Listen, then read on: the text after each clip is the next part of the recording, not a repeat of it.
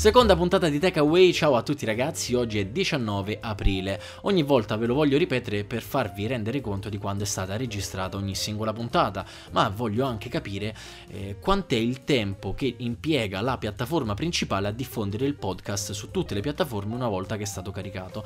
Eh, vabbè, questo è, probabilmente a voi non interessa, però comunque era solamente un discorso tra me e me e, e poi è diventato anche tra me e voi. Comunque, vabbè, non perdiamoci in ulteriori chiacchiere, andiamo a vedere quali sono tutte le notizie della settimana e poi andiamo a rispondere alle domande che ci avete effettuato in quest'ultima settimana appunto. Per quanto riguarda la prima notizia voglio cominciare con questa. Amazon Cina chiude il marketplace in Cina, vince la concorrenza di Alibaba e JD. Infatti, mentre qui in Occidente il successo di Amazon è praticamente sotto gli occhi di tutti, eh, chiunque prima di acquistare un qualcosa eh, fa una ricerca su Amazon, ma non possiamo dire lo stesso per l'Asia. Infatti, la divisione di Amazon Cina ha deciso di chiudere le vendite di terze parti. Una scelta a lungo ponderata è arrivata dopo eh, le ultime statistiche, perché nel 2018 Tmall di Alibaba Group e JD.com hanno controllato, ragazzi, praticamente l'81.9% del mercato cinese cioè una cosa impressionante, ma ovviamente questi vanno fortissimo. E se fate un salto su questi siti, ovviamente c'è un modo per farsi spedire le cose, vabbè, ma non è questo il momento di parlare di questa cosa, ma comunque noterete che i prezzi sono veramente bassissimi. Voglio raccontarvi però un attimino la storia di Amazon Cina perché anziché debuttare dal nulla nel 2004 Amazon decise di acquisire eh, Joyo, creata nel 1998 da Kingsoft, che inizialmente era nata come una piattaforma online per la vendita di libri e successivamente poi si è allargata anche in altri settori. Ma è stato nel 2011 che Joyo Amazon è diventato Amazon China e oggi a distanza di 8 anni arriva la brutta notizia per la compagnia di Jeff Bezos. Ovviamente gli utenti cinesi potranno continuare ad acquistare su Amazon, ma non lo potranno fare ovviamente dalla eh, divisione cinese, bensì da quella statunitense, giapponese e così via. La chiusura definitiva comunque avverrà il prossimo 18 luglio perché non possono chiudere da un giorno all'altro la divisione in quanto devono continuare a eh, garantire delle spedizioni per determinati ordini che comunque sono stati effettuati nel tempo. Va detto comunque che questa crisi è dovuta anche un po' al rallentamento del mercato online in Asia in questi ultimi anni, una flessione negativa che tra l'altro ha colpito anche eh, Alibaba e JD. Continuando però a parlare di Amazon, questa volta voglio parlarvi della pace fatta tra Google e Amazon, finalmente. Infatti, eh, come ben saprete, queste due aziende non sono mai andate troppo d'accordo e in più occasioni abbiamo avuto modo di vederlo. Mi riferisco al fatto che le società avevano inibito le rispettive app sui dongle.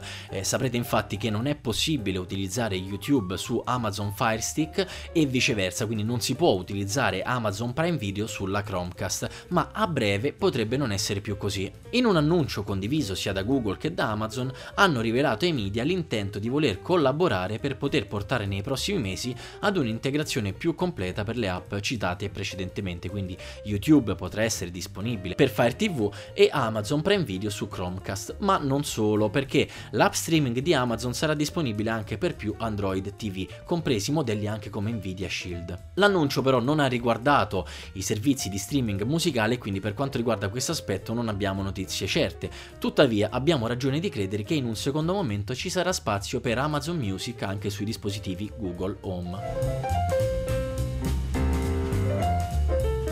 Ma adesso torniamo sul versante cinese, più nello specifico parliamo di eh, smartphone e date di lancio perché qualche giorno fa Honor attraverso i profili social ha comunicato la data dell'evento europea per la presentazione di Honor 20 e Honor 20 Pro. Più nel dettaglio nella locandina c'è scritto Honor 20 Series, quindi ci aspettiamo anche l'Honor 20 Lite che è già stato svelato nei giorni scorsi quindi sappiamo praticamente tutto. L'evento di presentazione si terrà a Londra e la cosa divertente è che eh, l'azienda aveva messo una serie di operazioni da risolvere per poter indovinare il giorno del lancio. Comunque noi siamo buoni e vi diciamo subito che sarà il 21 maggio. Ancora non sappiamo molto per quanto riguarda le specifiche tecniche, quello che dovrebbe essere quasi certo è la presenza di una tripla fotocamera posteriore da 48 più 20 più 8 megapixel e una frontale da 32 megapixel, mentre per quanto riguarda Honor 20 Pro dovremmo avere lo stesso sensore principale eh, presente su P30 Pro. E comunque per quanto riguarda il display forse un pannello OLED da 6.1 pollici in Full HD+, sensore sotto al display, Kirin 980 e così via, insomma non voglio annoiarvi troppo con delle specifiche tecniche tecniche. Per quanto riguarda comunque altre presentazioni, passiamo anche a Meizu 16S perché è stata confermata la data di lancio che sarà il 23 aprile, quindi ci sarà un evento dedicato che si terrà nella città di Zhuhai, cioè non so come si pronuncia, raga, perché è cinese, io non lo parlo, però eh, si scrive Zhuhai con un po' di H di mezzo. Comunque anche in questo caso non dovremmo avere solo uno smartphone ma un trittico di smartphone, infatti è presente il 16S, il 16S Plus e il 16T che sarebbe il primo smartphone da gaming dell'azienda. Eh, comunque il trittico sarà mosso da uno Snapdragon 855, inoltre dicono anche che questi flagship arriveranno con un design senza notch. Rimanendo però in tema di presentazioni, chiudo questo aspetto con i nuovi Google Pixel 3a e 3a XL perché i render ufficiosi, quindi non ufficiali, pubblicati da Android Headlines, ci svelano quella che potrebbe essere la data ufficiale. Infatti basta dare uno sguardo approfondito ai display dei due telefoni, tra l'altro se volete vederli andate sul nostro sito Jitsblog e cercate l'articolo, e comunque basta vedere nel display per vedere la data riportata all'interno del widget del calendario, ovvero 7 maggio, proprio il giorno a cui faceva riferimento il teaser lanciato qualche giorno prima. Mancano quindi poche settimane al debutto di questi nuovi smartphone targati Big G, ma sappiamo già molto sui telefoni. Rispetto a Pixel 3 e 3 XL non cambierà molto eh, dal punto di vista estetico, per quanto riguarda il frontale sarà quello del modello minore, quindi sprovvisti di notch, e per l'esattezza avremo due pannelli da 5.6 e 6 pollici in Full HD+, quindi questo ci fa intuire che le dimensioni non siano eh, troppo grandi, ma comunque il form factor sarà di 18.5 eh, noni. A sorpresa ragazzi, attenzione, ci sarà anche l'ingresso mini jack che sta lentamente sparendo in ambito telefonico e questo lo sapete un po' tutti. Parlando invece di hardware, il 3A sarà mosso dallo Snapdragon 670 mentre il 3A XL potrebbe avere il più performante Snapdragon 710. In entrambi i casi comunque non dei processori eh, potentissimi, quindi non abbiamo lo Snapdragon 855, ma avremo anche 4 GB di RAM e 64 di memoria interna, insomma eh, le altre specifiche tecniche parlano anche di una batteria eh, da eh, 2915 o 3000 mAh, mentre l'XL una 3430, insomma è un po' un medio di gamma, insomma così potenziato, però niente di straordinario. Ora però parliamo di tecnologie ed innovazione perché attenzione signori, la ricarica più veloce al mondo potrebbe essere molto vicina, infatti eh, Xiaomi si prepara a lanciare la Xiaomi Supercharge Turbo, aggiungiamoci anche un altro nome, non so tipo Formula 1, così tanto per impressionare la gente, comunque a parte gli scherzi, Xiaomi ha annunciato che a fine marzo questa eh, super ricarica da 100 watt debutterà su un dispositivo Redmi. E sì ragazzi avete capito bene perché a quanto pare Redmi, il brand sussidiario di Xiaomi, quindi eh, insieme a, a, Pocophone è un altro brand che Xiaomi ha deciso di aprire, comunque questo immagino lo sappiate già, ha deciso di lanciare un top di gamma con eh, Snapdragon 855 e quindi quale migliore occasione per far debuttare la propria ricarica super mega iper rapida. La notizia ci arriva direttamente da Limbin attraverso Weibo e questo ha generato veramente tantissimo hype. Insomma, in termini pratici, questa ricarica da 100 watt potrebbe portare una batteria da 4000 mAh a caricarsi in circa, attenzione signori, tenetevi veramente molto forte, 17 minuti e questo sarebbe epico. Cioè ragazzi, non so se se rende questa cosa, eh. E questo sarebbe un altro primato raggiunto da Xiaomi, signori, perché in questo campo ha innovato tantissimo. Infatti basti pensare che solo pochi mesi fa ha portato la ricarica rapida wireless a 20 watt su un dispositivo, che è proprio lo Xiaomi Mi 9. E insomma, Xiaomi sta preparando un'altra bomba. Adesso però tratteremo una delle notizie più chiacchierate della settimana, ovvero i problemi al display del Samsung Galaxy Fold, uno smartphone pieghevole che costa 2000 dollari. Comunque che il display di questo smartphone potesse essere più fragile rispetto agli smartphone tradizionali lo potevamo aspettare. Quello che però non ci aspettavamo è che nell'arco di soltanto uno o due giorni diverse unità del pieghevole presentassero dei seri problemi di utilizzo e con seri intendiamo che alcuni recensori si sono ritrovati con un dispositivo inutilizzabile. Nel nostro articolo presente su Jits Blog abbiamo messo anche i video, quindi andate a dargli uno sguardo perché eh, ha veramente dell'incredibile. Innanzitutto dobbiamo specificare che quelle unità erano unità da eh, recensione, anche se coloro che hanno avuto modo di provarlo hanno affermato che quella sarebbe stata la stessa versione messa in vendita. Se vogliamo entrare più nel dettaglio, gli smartphone compromessi sono stati tre, quindi quello eh, inviato alla CNBC, quello a Bloomberg e quello a The Verge. In tutti i casi il pannello ha smesso di funzionare correttamente, cominciando ad impazzire e rompendosi nell'arco di pochi minuti. In alcuni casi ha subito un rigonfiamento, eh, in altri casi ha cominciato a lampeggiare compulsivamente, insomma i difetti ci sono, mentre per quanto riguarda Marcus Brownlee la situazione è diversa perché dopo essersi accorto che sul display ci fosse una pellicola protettiva eh, ha proceduto alla sua rimozione senza sapere che in realtà eh, quella era una procedura da non effettuare perché quella del Samsung Galaxy Fold non è una pellicola qualsiasi ma è uno strato protettivo che soltanto Samsung può rimuovere per ripristinare il display da eventuali graffi o da segni di usura reinstallandone poi un'altra nuova. Ovviamente Samsung si è subito attrezzata per sostituire le unità fallate, ma resta il fatto che questa non è assolutamente una buona pubblicità per l'azienda, perché se già dopo soltanto uno o due giorni dei recensori hanno avuto queste problematiche, non osiamo immaginare cosa possa succedere una volta rilasciato al pubblico. E ovviamente il pubblico non sarà molto ampio visto il costo elevato di questo smartphone, ma sappiamo benissimo che dei veri nerdoni come noi eh, vogliono avere tutte le ultime novità nel palmo della mano. Parliamo adesso di Facebook perché il colosso americano potrebbe presentare il proprio assistente vocale. Il gigante di social network ha in più occasioni mostrato un interesse verso ambiti eh, diversi rispetto al suo core business e il lancio dell'assistant proprietario potrebbe esserne un'ulteriore conferma. Stando infatti a quanto affermato dalla CNBC, la società ci starebbe già lavorando dal 2018 e, a dispetto di quanto si possa credere, si trova già ad uno stadio avanzato. Allo stato attuale comunque ci troviamo troviamo di fronte ad una miriade di assistenti vocali, infatti lo sapete benissimo, abbiamo Alexa, Google Assistant, Bixby, Siri, Cortana e chi più ne ha più ne metta.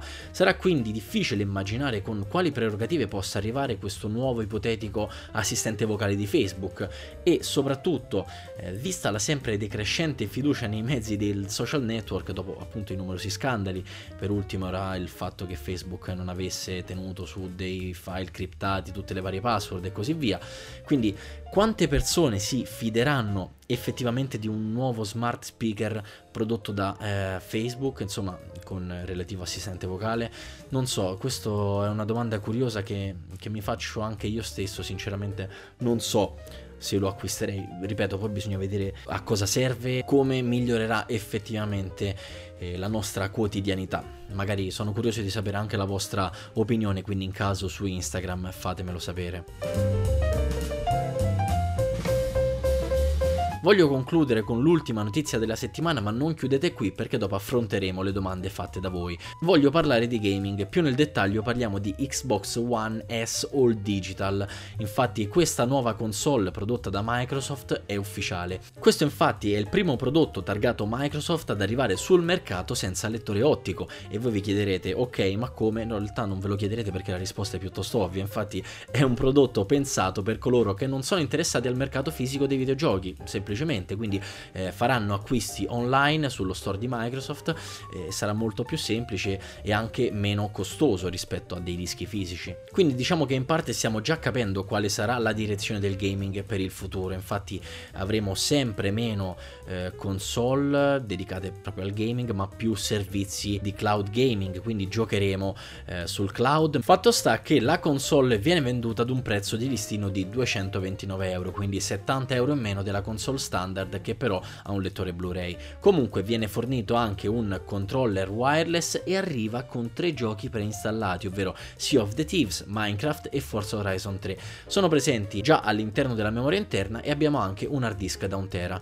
Visto che si tratta di un dispositivo dedito al mondo online, all'acquisto dell'Xbox One S All Digital è possibile abbinare a soltanto un euro un abbonamento Xbox Game Pass da 3 mesi, ma questo come vedremo tra poco è possibile farlo anche per tutti gli altri. Comunque è disponibile in preordine e la vendita avrà inizio a partire dal prossimo 7 maggio. Grazie a questo nuovo pass non sarà necessario comunque avere l'Xbox One, ma alcuni titoli potranno essere scaricati anche da eh, PC. Comunque per ottenere questo abbonamento basterà fare il login all'account Microsoft ed aggiungere il metodo di pagamento, quindi sarà veramente molto semplice. E avrete quindi accesso illimitato ad oltre 100 giochi ad un prezzo mensile contenuto, perché per 3 mesi corrisponde a circa 29,97€ se non vado errato ma l'ultima novità sempre relativa ad Xbox è Xbox Game Pass Ultimate, un nome più lungo non lo potevano scegliere, perché questo abbonamento unisce Game Pass e Live Gold. Arriverà nel corso del 2019 e avrà un prezzo di 12,99€ al mese, quindi un unico pagamento che permetterà di usufruire delle due piattaforme online di Microsoft, ovvero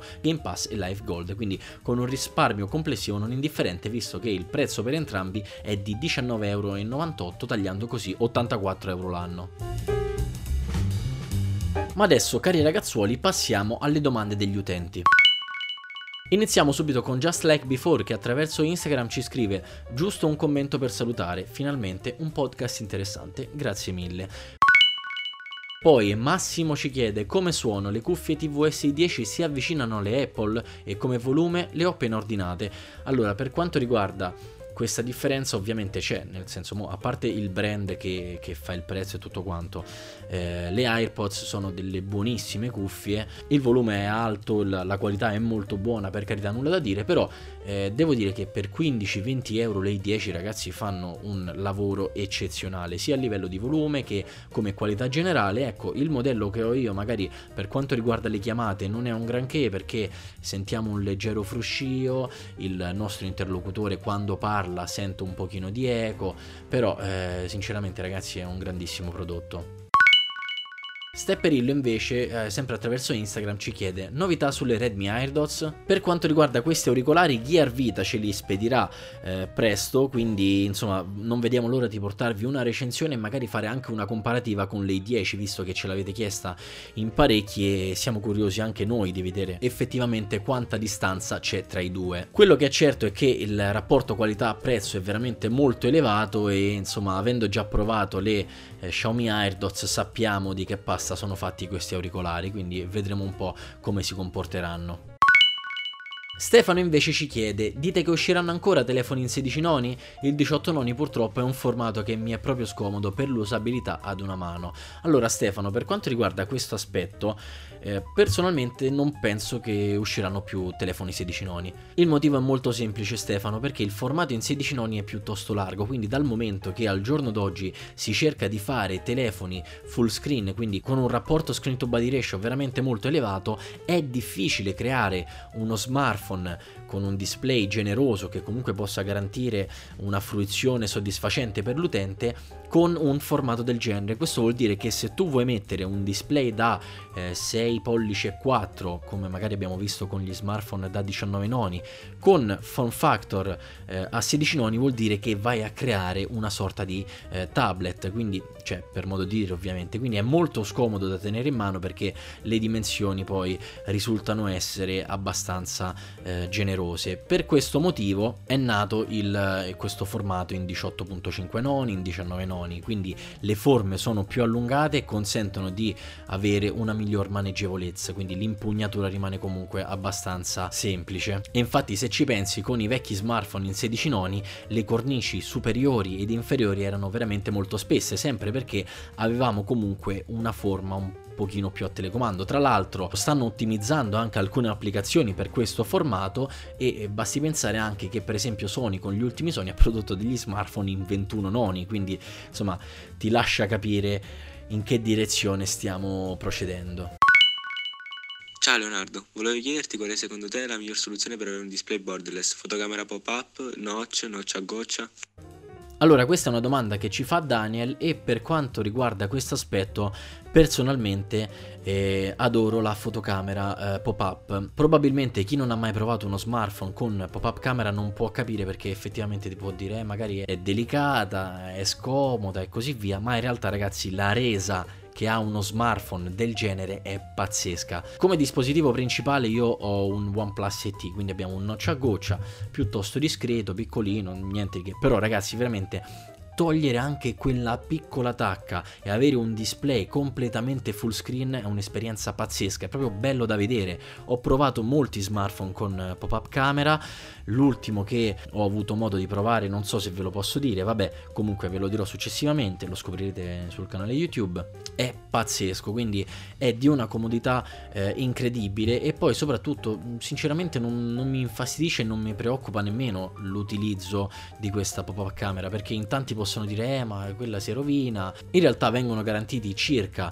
200.000 utilizzi per tutti gli smartphone con questa tecnologia ma anche quelli con lo slider che a conti fatti è un utilizzo che può oscillare tra i 6 e i 10 anni. Adesso io voglio vedere tra voi chi è che tiene uno smartphone per più di 3 anni. Quindi vi lascio un attimino immaginare quant'è la, eh, la, durata di uno smartphone di questo genere. Comunque, in realtà, ascoltate bene, non è che dopo 6 anni ti si rompe e non ti si apre più. Loro ovviamente devono dare un numero che sicuramente viene rispettato, ma ragazzi potrebbe arrivare addirittura a 300.000 e quindi prolungarsi per altri 3 anni o, altri 5 anni, insomma è indicativo, eh, 200.000 utilizzi sono una cifra, quindi non vi preoccupate perché non vi si rompe, eppure se fosse solitamente con questi smartphone viene offerta una garanzia particolare che magari potrebbe essere anche la casco come abbiamo visto su, sul X e quindi ve lo aggiustano senza problemi, state tranquilli. Procedo adesso con l'ultima domanda che ho lasciato per ultima proprio perché potrebbe essere uno spoiler, quindi invito tutti i fan di Game of Thrones che non hanno visto la prima puntata fino ad oggi di saltare questa parte di un minutino e andare verso la fine perché è uno spoiler. Ciao Leo, che ne pensi della prima puntata di Game of Thrones? A me è piaciuta un sacco, quindi fammi sapere le tue impressioni. Ciao ciao! Ciao caro Andrea, cosa ne penso di questa prima puntata? Allora, devo dire che è stata interessante ma anche abbastanza soft, ovviamente eh, è stato buono dal mio punto di vista perché comunque serviva un po' per ricollegarci alla settima stagione in maniera un po' meno drastica, ecco, quindi eh, sono successe delle cose interessanti come per esempio Sam che ha rivelato eh, tutta la verità a John, quindi gli ha detto che effettivamente è lui l'erede al trono per il trono di spade appunto. Abbiamo visto John cavalcare per la prima volta il drago, la scena è stata un po' così, un po' troppo smielata, non so, non è che mi ha fatto impazzire, però vabbè, ci può stare perché alla fine devono fare la scenetta. E ovviamente, vista questa prima puntata, ci aspettiamo che nella prossima succeda praticamente il casino, perché è arrivato il momento in cui si è scoperto effettivamente che eh, Cersei non, eh, non, sta mandando i suoi uomini ad aiutare i ragazzoli del nord e insomma ne vedremo delle belle perché in questo momento tutti quelli che si trovano al nord stanno abbassando un pochino le difese perché sono pronti a combattere contro i cattivissimi e non si aspettano quindi questa imboscata. Comunque vabbè staremo un po' a vedere cosa accadrà ma mi aspetto veramente delle grandi puntate visto che comunque questa stagione non, ehm, non ci darà moltissimi episodi eh, se non erro sono sei. E insomma vabbè fine dello spoiler e fine anche del podcast. Per oggi diciamo che ci siamo divertiti, abbiamo parlato di tante cose. In questo momento vedo una timeline veramente esagerata e spero che non sia troppo lunga ragazzuoli. Il mio obiettivo solitamente è di rimanere attorno ai 15 minuti e spero veramente di rispettare questa, eh, questo obiettivo. Comunque ragazzuoli, per questo podcast è tutto, io vi saluto, mi raccomando, anche per la prossima settimana ci aspettiamo nuove domande da trattare insieme a voi, potete farcele su Instagram, su Telegram, dove volete. Se volete potete mandarci anche una nota vocale come hanno fatto anche Daniel e Andrea, quindi vi aspettiamo. Ciao a tutti da Leonardo per gizchina.it.